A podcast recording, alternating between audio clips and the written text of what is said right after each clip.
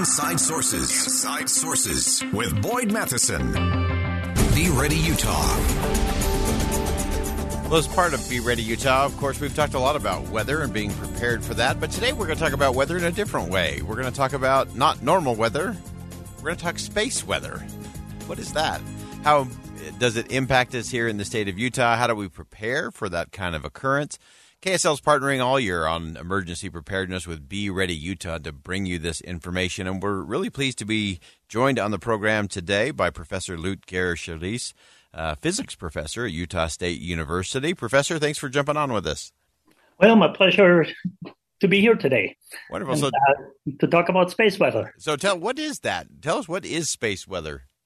Well, uh, space weather. We are all familiar with, of course, weather on on the ground. You know, where where we live. You know, there are storms going on. Sometimes there's fair weather, and uh, like now, right now, we're in a in a heat spell, and uh, you know, lots of things are going on.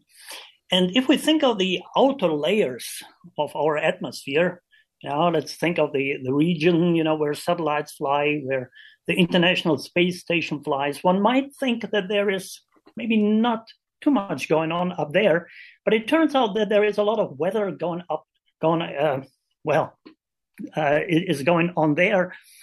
Uh, that is where we also experience storms.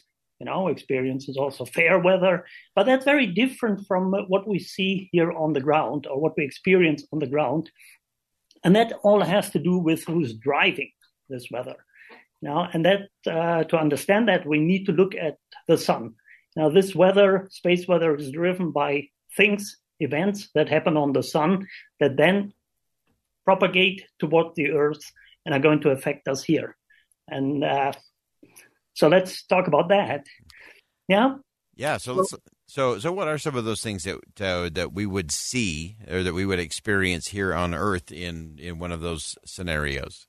Yeah, so so they, they, they're a whole chain of things, and uh, one one really needs to start by looking at the sun, what's happening there, you know. And if you look at a clear day like today, you look at the sun, you know, and it looks like a boring yellow disk, not much going on there. But if you would look with a telescope at the sun, you know, of course, be careful doing that you know, or if you would be an astronaut out in space, you know, and you would have X-ray visions, or you would have an instrument to look with X-rays, to look at the X-rays that come from the sun, you'd see that there is in fact a lot going on at the sun as we speak today. The sun is in fact quite active today. And what you would see is that there are active regions on the sun. Mm-hmm. You know, they're called sunspots, you know, dark regions on the sun, on the sun, but dark doesn't mean that there's not, nothing going on. These are in fact the active regions up, up, um, up there. Yeah. And these regions sometimes become so stressed. There's so much energy flowing into them that they simply explode, that they can't hold the stress anymore. Yeah, and they explode. And while they do that, they change, they throw immense amounts of radiation into space, an immense amount of material into space. Uh, so these radiation, it's what we typically call a solar flare. Now that consists of very extreme ultraviolet radiation. It consists of of X-rays, you know, the ones that you get at the doctor's office, or even gamma rays, you know, that you typically are associated with radio radioactivity. Yeah, and these radiation comes toward Earth. You know, it takes eight minutes before it hits the Earth.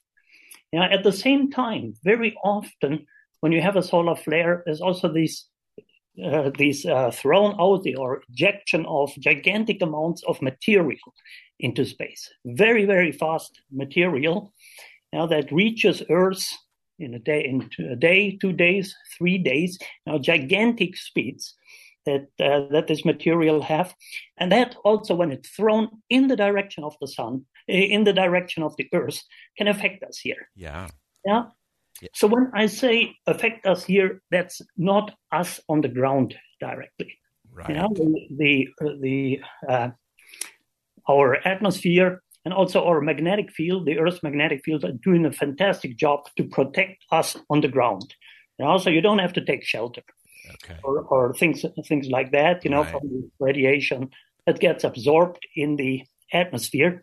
But what it does affect is technological systems. Okay, and that's and that's where I think we're uh, we're so often looking is how does that impact everything uh, from computer systems and telephone systems, and communication and satellite systems, public transportation.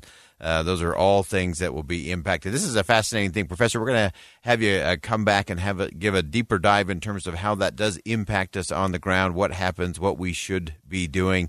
Uh, professor uh, Ludger from Utah State University physics professor.